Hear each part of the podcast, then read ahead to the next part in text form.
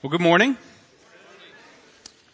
As we look to continue in the book of James, those of you who are familiar with the book of James, this might be the chapter you are either looking forward to or dreading, depending on who you are. But this is the one that stands out to a lot of people. It's uh, on the tongue, which uh, power of speech, the power of words, and the impact of that. And so this was rich for illustrations this week, and I didn't have any trouble coming up with any. But last night, uh, my parents were getting ready to leave town this morning, and they had me over for dinner, and they said, "Well, we're going to miss it. So, what's the sermon about tomorrow?" And I said, "Oh, it's on taming the tongue." And then I noticed that our conversation really died down for the next ten minutes or so. And I was like, "Don't worry, I've already got my sermon illustration. I'm not looking for one tonight." Um, but you know, they they were like, oh, now that we're thinking about the tongue, maybe we I should pull back, maybe turn off March Madness. It tempts us to use our tongues uh, in a way that uh, the, the passage speaks against. So anyway, we uh, recognize the power of speech, and in speech we can cause both great harm, but there's also immeasurable riches. And so finding that line in between them is uh, tricky. We know when we've crossed it in a negative way a lot of times, but the the power of the tongue goes anywhere from thoughtless comments uh, that shame or humiliate other people. How many people in the last week have maybe someone said something to them and they reacted a little too quickly, and you thought, you know, if I'd taken three seconds, I wouldn't have said that. Really? That that few people are married. That's uh, didn't get a response there. And uh, in marriage, that tends to happen a fair amount. Just the more time you have with someone, the more likely you are to misspeak, uh, and basically the more occasion you have for speech. But harmful speech is not all innocent uh, thoughts, uh, thoughtless comments, but it ranges from the thoughtless comments that can sometimes shame or humiliate other people, uh, all the way to outright gossip, slander, or bullying. In fact, the latest statistic on bullying is that 21% of kids in America ages 12 to 18 are the victims of some form of bullying. 21%.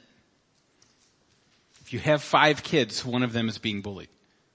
That's a high, high number, and that's the misuse of speech. Whether that's verbal abuse at school or whether it's cyberbullying over text or Twitter, uh, it takes any number of forms, but those are all misuses of the tongue. But we're not just saying bad things about speech, as we'll see in the text today. There are also positive things to say. In fact, now I've got a quote heavy sermon. So if you're a note taker, don't try to write all these down. Just, you're gonna run out of space and I'm gonna say them too quickly and too frequently. But if you're interested in the quotes, I can, you know, email them to you later. But, uh, the first one is this, and this is a quote from Mother Teresa. She says it this way, kind words can be short and easy to speak, but their echoes are truly endless.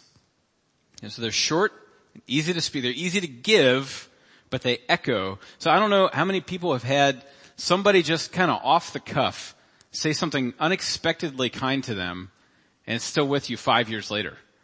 And if, and if if you've been on the receiving end of that, and then, you know, you, one time I even went to someone and I said, you know, one time you really said this to me and it, it's just stuck with me and I really appreciate it. And they're like, oh, I have no memory of that. But, uh, I'm like, well, kind words are, uh, echo endlessly. And then there's another quote, and this is from a, actually from a 20th century rabbi. He says it this way, speech has power. Words do not fade. What starts out as a sound ends in a deed. So what starts as a sound, what starts as your speech, ends in some kind of action. And so here's the problem when we look at our text today. James is going to lay it out pretty frankly for us. He says basically this. This is the whole sermon in a nutshell. If we could master our speech, if we could master our tongues, we would master our entire lives. We'd have the whole Christian life down if we could do that. But you can't do it. That's James's message for you this morning. If you could do this thing, all other things in your life would fall into place, but you can't. The end. No, I'm kidding. But what we will scratch the surface on, and I want you to be looking for it when we read it in just a moment, is this idea that our mouths sin, our speech is sinful, we hurt other people because our mouths speak from our heart. The only, Jesus says it this way, that out of the heart, the mouth speaks. So, if we have a problem with our mouth, our problem is really with our hearts. And the only remedy to the human heart is the love and grace of Jesus Christ. But here are, um, just giving you the gambit here of, or it, it's not even the gambit, it's a sampling of the gambit of the Bible's teaching on words. And most of these come from the Proverbs. Proverbs 10:19 says it this way: When words are many, transgression is not lacking. When words are many, transgression is not lacking, but whoever restrains his lips is prudent. Proverbs 17:27 says this: He who restrains his words has knowledge, and he who has a cool spirit is a man of understanding. Now, here comes my favorite. This is my life verse. People ask me sometimes what it is. It's this. Even a fool who keeps silent is considered wise. When he closes his lips, he is deemed intelligent. You want to know that if you don't know how to look intelligent, you're sitting in a meeting or something like that, you don't know how to look smart, sound smart, Bible's advice, shut up. God loves you enough to tell you you'll sound smarter if you just don't talk. And uh, now there's a there's a play on that one that came around in the 19th century or so. People argue over who said it, but the quote was, uh, "It's it's better to remain silent and be thought a fool than to open your mouth and remove all doubt." So that one goes anywhere from people say it's Mark Twain to Abraham Lincoln. Anyway, even a fool who keeps his silence is considered wise. When he closes his lips, he is deemed intelligent. Then Proverbs 23, 21, 23 says it this way, whoever keeps his mouth and his tongue keeps himself out of trouble. So you can stay completely out of trouble if you just keep your mouth and your tongue in check. And then Jesus says it like this, Matthew 12, 37, for by your words you will be justified and by your words you will be condemned. So just trying to get the scope of the Bible's teaching here. And with that, I'm going to invite you to turn with me to James chapter 3 verses 1 through 12. I'm going to read it to you. It'll be on the screens. It's in your Pew Bibles. And before we read the Word of God, I'm going to open us in prayer. Father God, we thank you for the gift of wisdom that is given to us in uh, sometimes even what seems like a blunt fashion from the book of James. But we ask now for the wisdom to discern it, that, that you would give us the eyes and ears to hear what you are saying, and that you would apply it to our lives, and that we would go forth a little wiser than we entered. We ask all this in the name of your son Jesus. Amen. James chapter 3, starting in verse 1. Not many of you should become teachers, my brothers, for you know that we who teach will be judged with greater strictness. For we all stumble in many ways, and if anyone does not stumble in what he says, he is a perfect man, able also to bridle his whole body. If we put bits into the mouths of horses so that they will obey us, we guide their whole bodies as well. Look at the ships also. Though they are so large and are driven by strong winds, they are guided by a very small rudder wherever the will of the pilot directs. So also the tongue is a small member, yet it boasts of great things. How great a forest is set ablaze by such a small fire. And the tongue is a fire, a world of unrighteousness. The tongue is set among our members, staining the whole body, setting on fire the entire course of life, and set on fire by hell. For every kind of beast and bird, of every reptile and sea creature can be tamed, has been tamed by mankind, but no human being can tame the tongue. It is a restless evil full of deadly poison. With it, we bless our Lord and Father, and with it we curse people who are made in the likeness of God.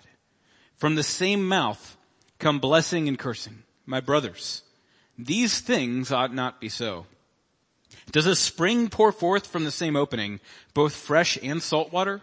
Can a fig tree, my brothers, bear olives or a grapevine produce figs? Neither can a salt pond yield fresh water. This is the word of the Lord. That was a reluctant thanks be to God for that one. We're all being careful how to use our tongues now. But uh, thanks be to God for the word even when it is challenging and difficult. And so we're just gonna go through this kind of verse by verse and then we're gonna talk about what it says and what to do about what it says, uh, which might be the real challenge. But I, uh, the first sentence of the commentary I opened said this. It said, paradoxically, Every time a teacher rises to explain this verse, he invites judgment on himself. So thank you, Drew, for giving me this week, allowing me to invite judgment on myself. Because it says right off the bat here, not many of you should presume or should become teachers, my brothers, for you know that we who teach will be judged with greater strictness. But let me tell you something. This is actually not a verse or a passage about Uh, it's not a warning against becoming teachers. He's actually using teachers as a test case to talk about the problem of tongues. Now, the problem of the tongue goes all the way back to chapter one. You remember the three tests of true religion, able to bridle the tongue was in there. So now he's really getting into what that means, what that looks like. And the reason he's selected teachers here is that teachers specifically are susceptible for failure in speech because they spend so much time talking. No one here is surprised by that. If the tongue is as dangerous as James describes, then more talking is more opportunity to start a fire. So that's why teachers should be careful. He says basically, therefore, if you can't control your tongue, minimize your risk and think carefully about being a teacher of God's Word. Now, he's not saying that no one should teach. In fact, everyone in the Christian life at some point is teaching the Word of God to someone, even if you're sitting by yourself, to sit down and read Scripture, you're taking on the role of teaching Scripture, if only to yourself. And so we all do that, but the caution and warning is be careful as you do that. When you start to speak uh, and instruct others, you're using the tongue, which is uh, a two-edged sword. And so in 3-2, you as he continues, it proves the point that teachers aren't especially evil, but they are especially exposed. More talking is more risk uh, of of starting a fire, and so James readily admits right there in verse two, for we all stumble in many ways. He doesn't say people who are teachers are people who don't stumble. And he doesn't say, if you don't ever stumble, then you should be a teacher. He says, no, we all stumble. There's no getting around that. And we all stumble in many ways. So the tongue is a universal struggle. It's so universal, and this is what he says in the next verse, or in the same sentence, or in the next sentence. Uh, and if anyone does not stumble in what he says, he is a perfect man, able also to bridle his whole body. So he says, this struggle is so universal that we all struggle with it, and if anyone ever got it down and was able to control their tongue, control their speech, control their mouth, then they would be the perfect person. They wouldn't have any problems. But you can't do that. And he gives us these three analogies here. And these are, these are interesting analogies. Sometimes the Bible uses analogies and we have to update them for the 21st century. Actually, all of these still hold, which is amazing. Um, two millennia later. So he uses, uh, the bit, the rudder, and the flame. And the bit, now I learned a little something from our choir at first service. The bit is this little thing you put in the horse's mouth. How many of you have ridden a horse been near a horse, would be able to identify a horse out of a lineup. Still no one back there. um, okay, so the horse, no, I'm kidding. Um, the horse, we put this little bit in their mouth, which it's a swervy metal thing. And it actually rests on their tongue, ironically. And you uh, can yank it with a rope and you, the horse's head is pulled and where the horse's head is pulled, horses kind of only walk straight.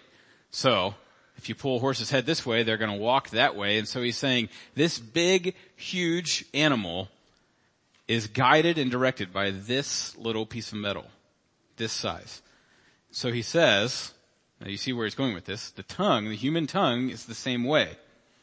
How we speak, so we act. But he goes on. And actually, it's really interesting. The word there that he uses for uh, obey, if you were to translate that sentence a little differently, uh, the word it's hard to translate perfectly in English, but it's the word that means to persuade or to convince. So you put this bit in the horse's mouth and it persuades them to go that way. Now they don't have a lot of choice, but that's what he's saying is our tongue persuades our actions. Our tongue convinces, convicts, drives us in the direction that we're gonna go. And so if we speak, so we will act. But he goes on, he's like, you know, that's not enough analogy. Here's another one for you. How many of you have been on a boat at any point in time? Doesn't matter the size or the scale. Maybe you've seen a picture of a boat before. Okay, good. Getting some participation back there. I was like, if they haven't seen a horse, I know they've seen a, a boat, hopefully. Um, but a boat, no matter the size, is steered. You know, they have a wheel, but the wheel nowadays is still tied to this rudder that is a little flap in the back that just sets the direction. It still requires wind to move, but it says this little tiny rudder controls the direction of the entire boat. And so that, and that, that word is to, you know, is to guide, to direct, to steer. So both, it, the tongue both persuades and convinces our actions, but it also guides, directs, and steers. And here's the thing about both of these analogies. Neither of them are negative analogies. Now we're, sounds like we're saying some negative things about the tongue, but these are actually, can be taken negatively or positively. It can be taken as a warning or it can be taken as advice. And the advice is this, guard your speech, internal and external, and you guard your actions. So if you guard your speech, you guard your actions. And the tongue is the key to self-mastery, which is what he's saying here. Now, I said guard your speech, both internal and external, because, now, if we wanted, to, first of all, it's an issue of the heart. We're gonna get to that. I've mentioned it. I'm gonna mention it again. Jesus has mentioned it. We're gonna quote him again but we're gonna get there. But it sounds like we're talking about the tongue. But if the tongue were the whole problem here, then the whole solution would be to cut out your tongue. Seriously. If Jesus said to me, uh, you will perfectly live the Christian life if you just never misspeak, if you never say anything wrong again, be like, well, we'll just take vows of silence and never misspeak, right? That's really simple. That's the easiest, well, on one hand, it's the easiest sermon application ever, because it's just one action you can do one time and then bam, you're done with the rest of the Christian life. I'm now the perfect man, according to 3-2. Nothing else, but, uh, 3-2. But here's the problem. Our speech is not just what comes out externally. Because Jesus says, out of the heart, the mouth speaks. And so, even if you were to take a vow of silence, that would be a step in the right direction, but that doesn't quite get you there because, and, and this is the interesting thing, the tongue is compared to both a bit in a horse's mouth and a rudder on a ship, but neither case, the, the bit does not control the direction of the horse, and the rudder does not control the direction of the ship. The person riding the horse controls the bit, and the person steering the ship controls the rudder. And so he's saying, uh, that's the thing that moves you where you're going, but that's not what's in the driver's seat. So what is? It's our heart. Our heart guides our tongue and uh, our heart, as Jesus describes it in Matthew 15, 19, the human heart, out of it comes evil, murder, adultery, sexual immorality, theft, false witness, and slander. And out of that heart, the mouth speaks. And so even if we were able to stop ourselves from talking, which most of us can't do, we would still be guided by a heart which is bent uh, away from God. And so he says it's like this, it's just like playing with fire. A small misstep can lead to catastrophe. Now, how many of you did some kind of scouting when you were a kid? I'm raising my hand to show you that it's a hand raising, but I really didn't. I, I built like one bird thing and no birds wanted to go live in it, so I gave up. But in that, I think when you go camping, they teach you how to do a campfire properly so that it doesn't spread because one little fire can burn down an entire forest. And James says, every time you open your mouth, you're starting a little fire like that. Whether it's contained or not is, is partially up to you. And so he's saying, and the Bible in many times actually links this idea of gossip being like fire. It spreads like fire. And whether you have been on the front end of that or on the receiving end of gossip, you know that it spreads like a fire. It uh, just devours everything in its path and yet finds new things to destroy. And as we keep going here, verses, um, so he says, so the tongue is small, member, yet it boasts great things. How great a forest is set ablaze by such a small fire. And the tongue is a fire, a world of unrighteousness. The tongue is set among our members, staining the whole body, setting on fire the entire course of life, and set on fire by hell. And here's where he gets to it. Verses 7 and 8, he says this, For every kind of beast and bird of reptile and sea creature can be tamed and has been tamed by mankind. But no human being can tame the tongue. It is a restless evil full of deadly poison. So this is a pretty amazing thing that he's saying here, and we know this to be true. He's saying there is nothing on earth which humankind has not been able to domesticate. How many of you have an animal living in your house? A dog, a cat? That's not normal. You know, those things were out in nature and then we just decided, you know what, we can bring these things under our dominion and they can live in our house, sort of, sometimes. And, and so there, and there's a, one of my favorite TV shows back in the day was the Crocodile Hunter. That guy could bring any animal under his dominion. Uh, anything. He could wrestle a crocodile, he'd pick a snake up by the tail. And so he's just showing we can, we as human beings, and it's not just animals anymore, it's every aspect of nature. We've defied gravity with flight. We've, you know, split cells apart. We can split the atom. We can do all of these things. We've controlled everything in nature except our own tongues. Isn't that amazing? Human beings have figured out how to control every element of creation, every element of this world except ourselves. And if we could do that, we'd be perfect. But we can't. Sorry. That's James's message to us. He says no person can tame the tongue and, as a reminder, when we're talking about taming the tongue, what is it that's guiding, what's steering the tongue? The heart. Say it one more time. What's steering the tongue? The heart. So when we say no one can tame the tongue, no one can tame the heart. Good. We see that syllogism. That works very nicely. And so we go finally in verses 9 through 12. It says, with it, we bless our Lord and Father, and with it we curse people who are made in the likeness of God. Now this is, this is what's amazing. The tongue is inconsistent. Even for a Christian. And, the, and when I say the tongue is inconsistent, we mean the human heart is inconsistent. Because we just sat in here, we all sang God's praises, we look at God's goodness, we sing about God's goodness, and as soon as we go out from here in our weeks, as soon as you say something bad about another person, that person is made in God's likeness.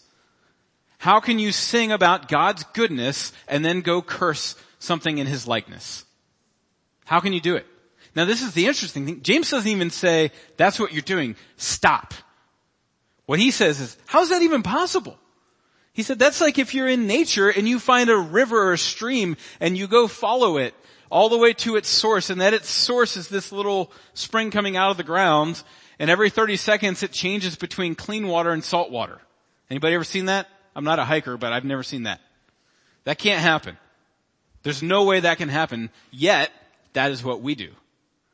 Out of our mouth comes both clean water and salt water both praise for God and cursing, harming, inflicting pain on people who are made in God's likeness. And every person, I'm not talking about how you treat other, talk to other Christians. Every human being that has ever lived is made in the likeness of God. That's in Genesis 1 and 2. And so, there is no way around that that we are inconsistent with our language. Uh, we are inconsistent with our hearts. And so, here are the two points we want to make this morning. The first one is this. You really need to let this sink in. It's the importance of words. Now I shouldn't have to really convince you of that. Because we all use words every day without even thinking about it. Someone asks a question, the words form in our brain, come out of our mouth, sometimes before we even think about what to say. But the importance of words, and here's why. I've got a quote for you, and I don't quote him very often, but this is from uh, C.S. Lewis, in his book, The Weight of Glory. He says it this way. There are no ordinary people. No such thing as an ordinary person. You have never talked to a mere mortal. Nations, cultures, arts, civilizations, all those things are mortal. And their life is to ours as the life of a gnat. But it is immortals with whom we joke with, work with, marry, snub, and exploit. Immortal horrors or everlasting splendors. And so this is what he's saying. He's saying there are only two paths you can be on in life. And every interaction you have with someone else pushes them closer to one of those paths.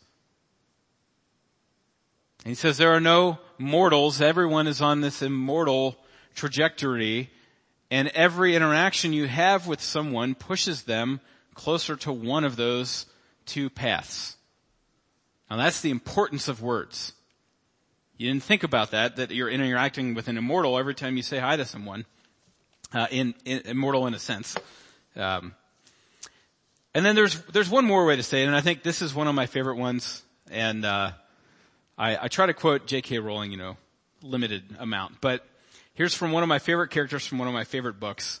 It says it this way: Words are, in my not so humble opinion, our most inexhaustible source of magic, capable of both inflicting injury and remedying it. So words are this inexhaustible source where we can inflict damage, but that's using only the tongue for negative, using it for positive. We can also use our tongue to remedy the injures, injuries done by others.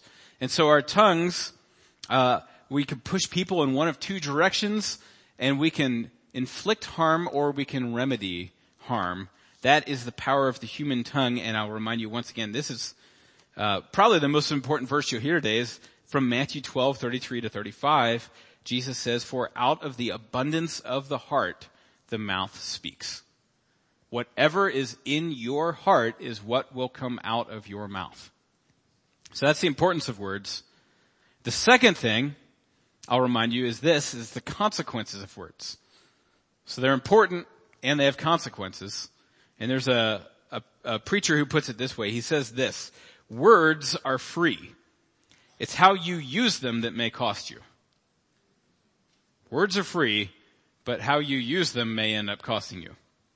But, and Jesus says it like this, continuing in Matthew 12, he says, people will give an account for every careless word they speak.